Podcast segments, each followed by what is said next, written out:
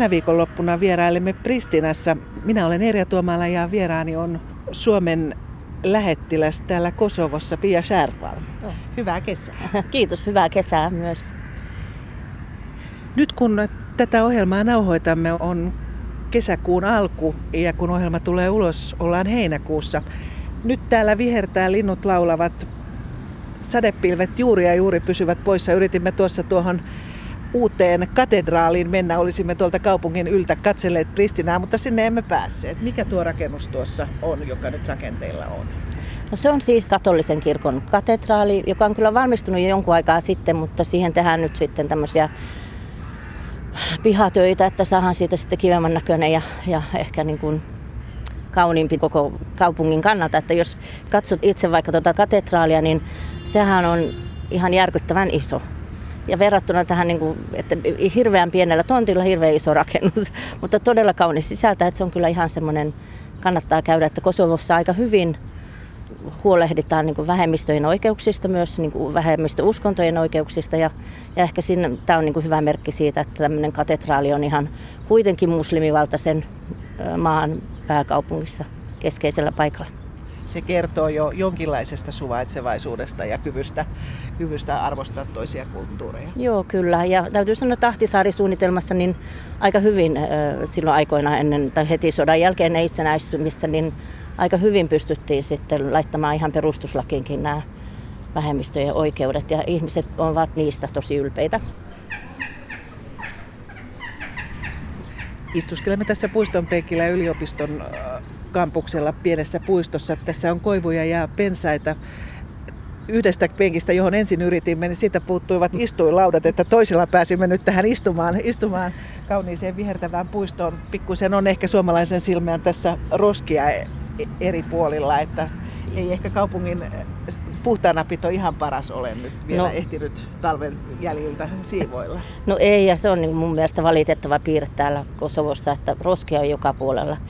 Hirvittävän nätit vuoret, upeat kauniit vuoret ja, ja vesiputouksia ja luontoa.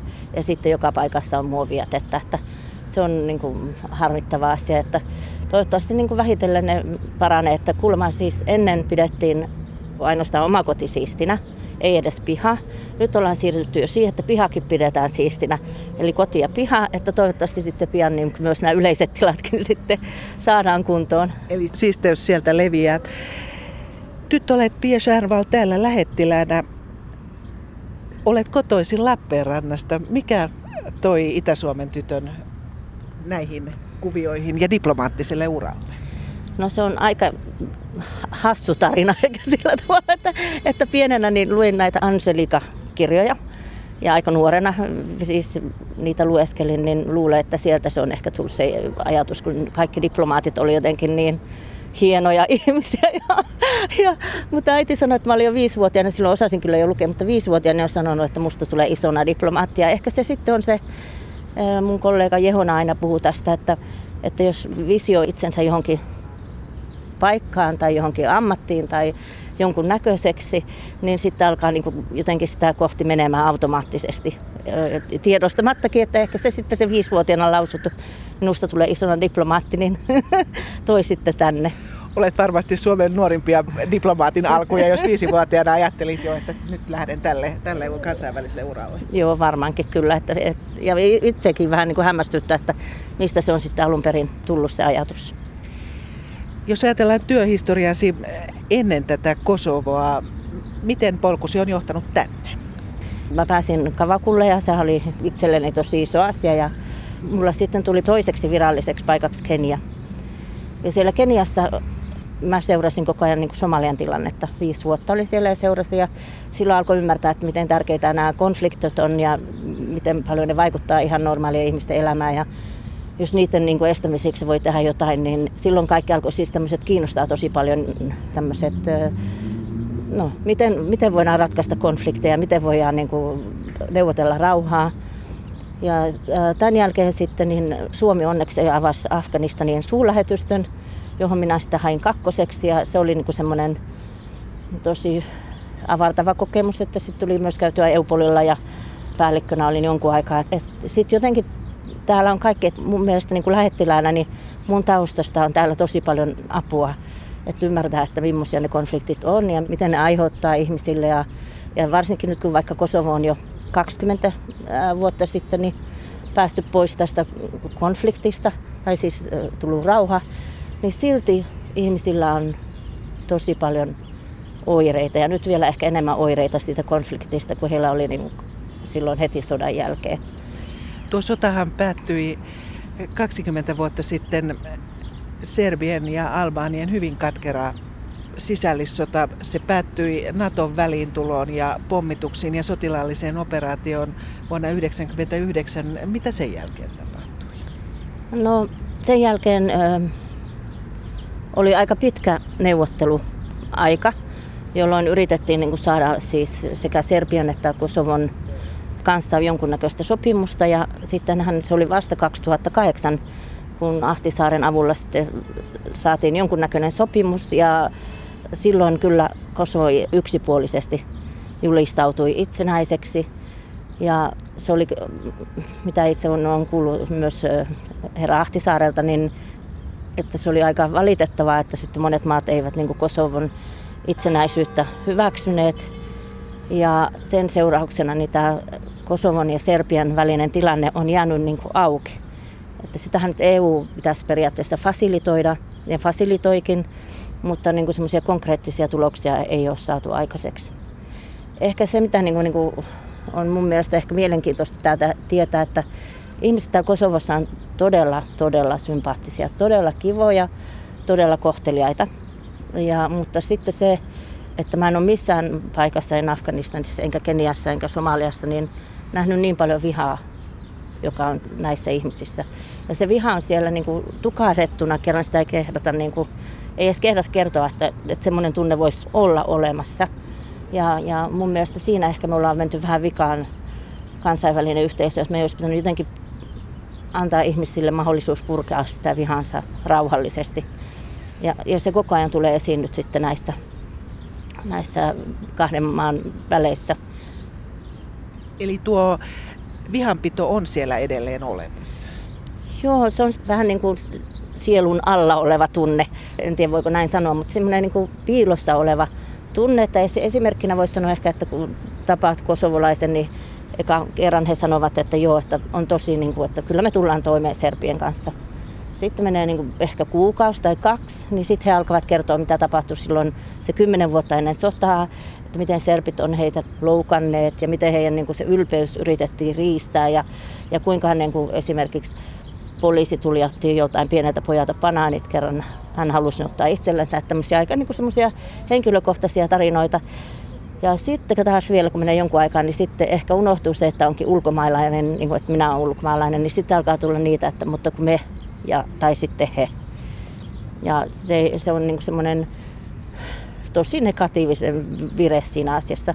Ja, ja sitten täällä se, ehkä semmoinenkin huono asia on, että nämä eri yhteisöt elävät vieläkin tämän 20 vuoden jälkeen niin erillään.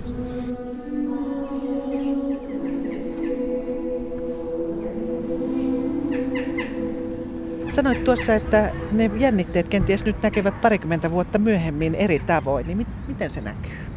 Täytyy sanoa, että nythän siinä tämmöisessä sopimuksessa, mikä on, niin kuin, on tehty tämmöinen Brysselin sopimus, niin, ja myös siinä, kun Serbia aloitti EU-neuvottelut, niin siinä pitäisi niin kuin lopullisesti sitten päättää tämä status. Ja täällä on nyt sitten nämä presidentit ollut niin pääneuvottelijoita, ja siitä on sitten noussut aika paljon, että ihmiset täällä ei välttämättä esimerkiksi luota omaan presidenttiinsä, eikä myöskään sitten luoteta tuolta mm, Serbiassa omaan presidenttiin. Niin sitten pelätään, että millaisen sopimuksen he ehkä tekevät, jos tekevät. Ja, ja sitten aika paljon on myös tämmöistä provokaatiota puolelta toiselle, että Serbia on asettanut tiettyjä niin kaupan esteitä. Ja sitten kun Kosovo sitten hermostui siihen, että he estivät Kosovon Interpol-jäsenyyden, niin Kosovo sitten asetti tämmöisen 100 prosentin veron serpeille. Että, että semmoista niin kuin, ja sitten ihmiset seuraa sitä tosi läheisesti ja mun mielestä meidän niin kuin kannalta, varsinkin EUn kannalta, niin on erittäin masentavaa, että kaikki tämmöinen niin kuin effortti tai kaikki mahdolliset toimenpiteet tehdään vaan näitä isoja poliittisia kysymyksiä ajatellen. Eli olisi paljon kivempää, että jos keskityttäisiin esimerkiksi EUn reformi agendaa ja, ja että ihmiset saisivat niinku semmoista jotain hyvää siitä, että se sota on loppunut ja meillä on omat johtajat, joiden pitäisi auttaa meidät parempaa elämää. Että toi olisi niin kouluuudistuksia tai terveydenhoidon uudistusta tai aktiivisempaa niin kuin talouselämää ja tukeakin niin kuin bisnekselle ja investoinneille. Että semmoinen muurahaisen uurtaminen niin puuttuu, että pääasiassa keskitytään semmoisiin isoihin asioihin, johon ei välttämättä itse edes pystytä vaikuttamaan. Tämähän on tosiaan albaani enemmistöinen, serbit ovat täällä vähemmistönä. Kun tuossa mainitsit, että ei oikein luoteta presidenttiin tai oikeusjärjestelmään tai puolueisiin tai poliittisiin instituutioihin eikä ulkopuolisiin toimijoihin, Euroopan unioihin. Kehen tällä sitten luotetaan? Perheeseen. Täällä luotetaan perheeseen, sukuun ja perheeseen, että ne on ne niin semmoisen turvallisuuden takaajat. Ja toinen asia tietysti, mikä on niin mielenkiintoista, että täällä rakastetaan Yhdysvaltoja, että Yhdysvallat on niin se suuri ystävä, joka tuli ja aloitti pommitukset. Ja ihmiset sinä aikana, kun se tapahtui, niin olivat siis juhlivat samaan aikaan, kun oli pommitukset. Kerran he olivat siitä niin onnellisia, että vihdoin joku heitä kuuntelee ja vihdoin joku heitä auttaa. Täytyy sanoa, että vaikka on siis kuitenkin on niitä jännitteitä ja näin, niin tämmöinen jokapäiväinen elämä täällä on aika mukavaa. Ja jos kävelet Pristiinan keskustassa, niin vaikka keskellä yötä, niin ei pelota ollenkaan. Että, että, että täällä on niin kuin aika semmoinen turvallinen kuitenkin, niin kuin, ainakin ulkomaalaisille, mutta uskon, että muillekin, niin turvallinen olla, että et, eikä pelota, että joku tulee varastamaan sun käsilaukun, eikä mitään semmoista. Että, e, eikä täällä juuri aseita näy siis kuitenkaan kaupungissa, että tämähän on niin kuin tosi semmoinen toiselta puolelta niin paljon kahviloita, iloisia ihmisiä, kovaa puheensorinaa, sellainen positiivinen kuitenkin. Kyllä näkyy tuolla kauppakadulla moderneja liikkeitä, muotia, eurooppalaista muotia, upeita kenkäkauppoja, kaikkea sitä mitä muuallakin Euroopassa, mutta toki nämä historian jännitteet ja menneisyys näkyy silläkin tavoin, että edelleen yli 1600 ihmistä on kateessa tämän konfliktin jälkeen. Eli etsintä jatkuu. Joo, etsintä jatkuu ja se on myös tärkeää, että, että se jatkuu, että ihmiset pystyvät ainakin niin kuin, ainakin, että heillä on jotain toivoa tai että he pystyisivät sitten saamaan sen lopullisen lopetuksen asialle, että, että vaikka olisikin sitten huonoja uutisia, mutta kuitenkin se, että saadaan tietää, että mitä on tapahtunut ja mistä on tapahtunut. Että Euleksillä meillä on semmoinen tarjaformisto ja hän niin kuin etsii näitä siis joukkohailta paikkoja ihan sen takia, että, että ihmiset voisivat niin lopettaa osan tämmöisen, onhan siis aika monet niistä kadonneista on siis pieniä lapsia. Ja sitten vanhemmat vielä niin kuin surevat ja varmasti haluaisivat tietää, että mikä se kohtalo sitten, vaikka huonokin kohtalo on ollut. Että kyllä mä katson, että se on niin kuin tärkeää, vaikka siitä onkin kulunut niin kauan. Niin. Täytyy saada totuus selville. Joo, täytyy saada totuus selville. Ja sen takia näitä joukkohautoja tosistaan kanssa etsitään, että, että ihmiset sais sen lopetuksen. Yksi asia, mikä Kosovosta ja naapurimaista, varsinkin Serbian puolelta usein nousee, on tämä järjestäytynyt rikollisuus ja, ja salakuljetus, ihmiskauppa, jopa, jopa elinkauppa. Tämä on kuitenkin aika pieni alue. Täällä asuu alta kaksi miljoonaa ihmistä ja, ja täällä on erittäin vahva kansainvälinen läsnäolo. Miksi tuo rikollisuuden suitseminen on niin vaikeaa? Mä luulen, että osaltaan myös siitä, että, että ne on ne perheet, jotka tekee sitä rikollisuutta. Eli, eli perheet ei sitten toisiansa petä ja, ja pitävät aika paljon ne kaikki operaatiot tai mitä tahansa tekevät niin, niin, niin oman perheen sisällä. Ja kyllähän nyt, että vaikka täällä on aika paljon koulutettu poliisia, niin kyllä sitten vielä pitäisi ehkä niin kuin enemmänkin varsinkin tähän organisoidun rikollisuuden poistamiseen niin keskittyä. Ja sitten on kauhean valitettavaa sanoa, että, että usein, ainakin näin puhutaan, että usein siis poliittiset päättäjät ja organisoitu rikollisuus niin ovat vähän käsikädessä täällä. Kuuntelette, hyvät kuuntelijat, maailmanpolitiikan arkipäiväohjelman kesäsarjaa ja Tänä viikon vaihteena se tulee Kosovosta. Vieraanani on Suomen suurlähettiläs Kosovossa Pia Schärnval. Edellisen kerran ulkomailla tapasimme ja teimme haastattelua Kabulissa, jolloin olit siellä äh, Afganistanin Suomen lähetystön palveluksessa. Siellä kävelimme sellaisella ahtaalla takapihalla, koska ulos ei ollut turvallisuussyistä asiaa mennä juttua ja haastattelua tekemään. Kuten mainitsit, täällä on nyt mukavaa ja rauhallista ja tässä kun istuskelemme puistossa, niin aurinko tuolta vain alkaa helottaa, että kohta tässä on suomalaisilla nenät ja posket, posket, posket tuota, palaneet ja tuossa tuo kirkonkellokin juuri mukavasti soittaa iltapäivän tunteja. Millainen Afganistan oli komennuksena, jos vertaat sitä vaikkapa noihin Afrikan vuosiisi tai tähän Kosovoon? No Afganistan varmaan oli kaikista hankalin, voisin sanoa. Et, et eh, ehkä semmoinen, minkä niin kun, tietysti ne asiat siellä ja vaarat ja, ja hommit ja, ja se turvakoneisto, niin, niin teki siitä niin semmoisen hankalan paikan ja se väsyttävän, että, että, että kun yritti niitä asioita siellä tehdä neljä, viisi viikkoa, niin oli jo niin poikki, että oli vähän niin kuin päästävä pois ja lepäämään. Että yleensä se oli se viimeinen viikko ennen kuin lähti lomalle, niin oli kyllä aivan rikki. Eli, eli kyllä se oli semmoinen haastava, mutta Afganistani on, on myös semmoinen, että, että kun on siellä sisällä, niin sen näkee ihan eri tavalla kuin sitä katsoo ulkoa päin. Että, ihmisethän sielläkin on tosi mukavia ja siellä on todella kaunis luonto ja sitten erittäin hyvää ruokaa, mikä on niin myös mukavaa. Mutta se tietysti, että mullakin niin kuin, varsinkin sitten loppuaikana, ei silloin kun olin lähetystössä, mutta kun olin siellä Eupolilla töissä, niin mullakin oli monta siis turvamiestä jatkuvasti joka paikassa mukana ja monta autoa kulki siinä saattuessa, että, että semmoinen yksityisyys, niin ei ollut, kyllä siitä ei ollut tietoakaan, että, että täällä on ihana, että voi vaikka kävellä kaupungilla yksinään tai voi mennä jumppaan tai voi käydä kahvilla ja, ja ei tarvi olla minkäännäköistä turvaa mukana. Haasteet kovenevat koko ajan, kriisit eivät ota loppuakseen. Miten sinä säilytät itsesi sinuna? Miten suojaat tuota yksityistä persoonaa Pia Sänvalia? Ehkä se on, että mä en esitä mitään, että mä oon, niin kuin, mä oon Pia, enkä mikään muu, että ehkä se sitten auttaa siinä, niin kuin siinä. Ja kyllä mun täytyy sanoa, että mulle on tosi tärkeää, nyt en ole täällä tarpeeksi urheilu, mutta että pystyy urheilemaan ja on niin kuin sellainen, että on sekä kroppa että pää kunnossa. Että aika useasti ne menee yhteen, että jos nyt huomaa kanssa, että alkaa vähän kunto heikkenee, niin, niin se niin vaikuttaa kaikkeen keskittymiseen ja tekemiseen ja tämmöiseen, että, että kyllä se on se urheilu ja, ja sitten oikein hyvät ystävät ja perhe tietysti, että onhan tämä maailma ihanaa nyt, kun on Skypeit ja Facebookit ja kaikki, että voi ottaa yhteyttä sitten, jos tuntuu hankalalta. Suomalainen diplomatia on edelleen maailmalla kovassa kurssissa ja presidentti Ahtisaaren nimi esimerkiksi mainitaan monessakin maan osassa. Tosiaan Afrikasta tänne Kosovoon Daytonin rauhansopimus on presidentin välittämään ja kätilöimään ja edespäin viemään. Työ on rauhan edistämistä. Tuleeko koskaan uskon puute? Kyllä siis tulee.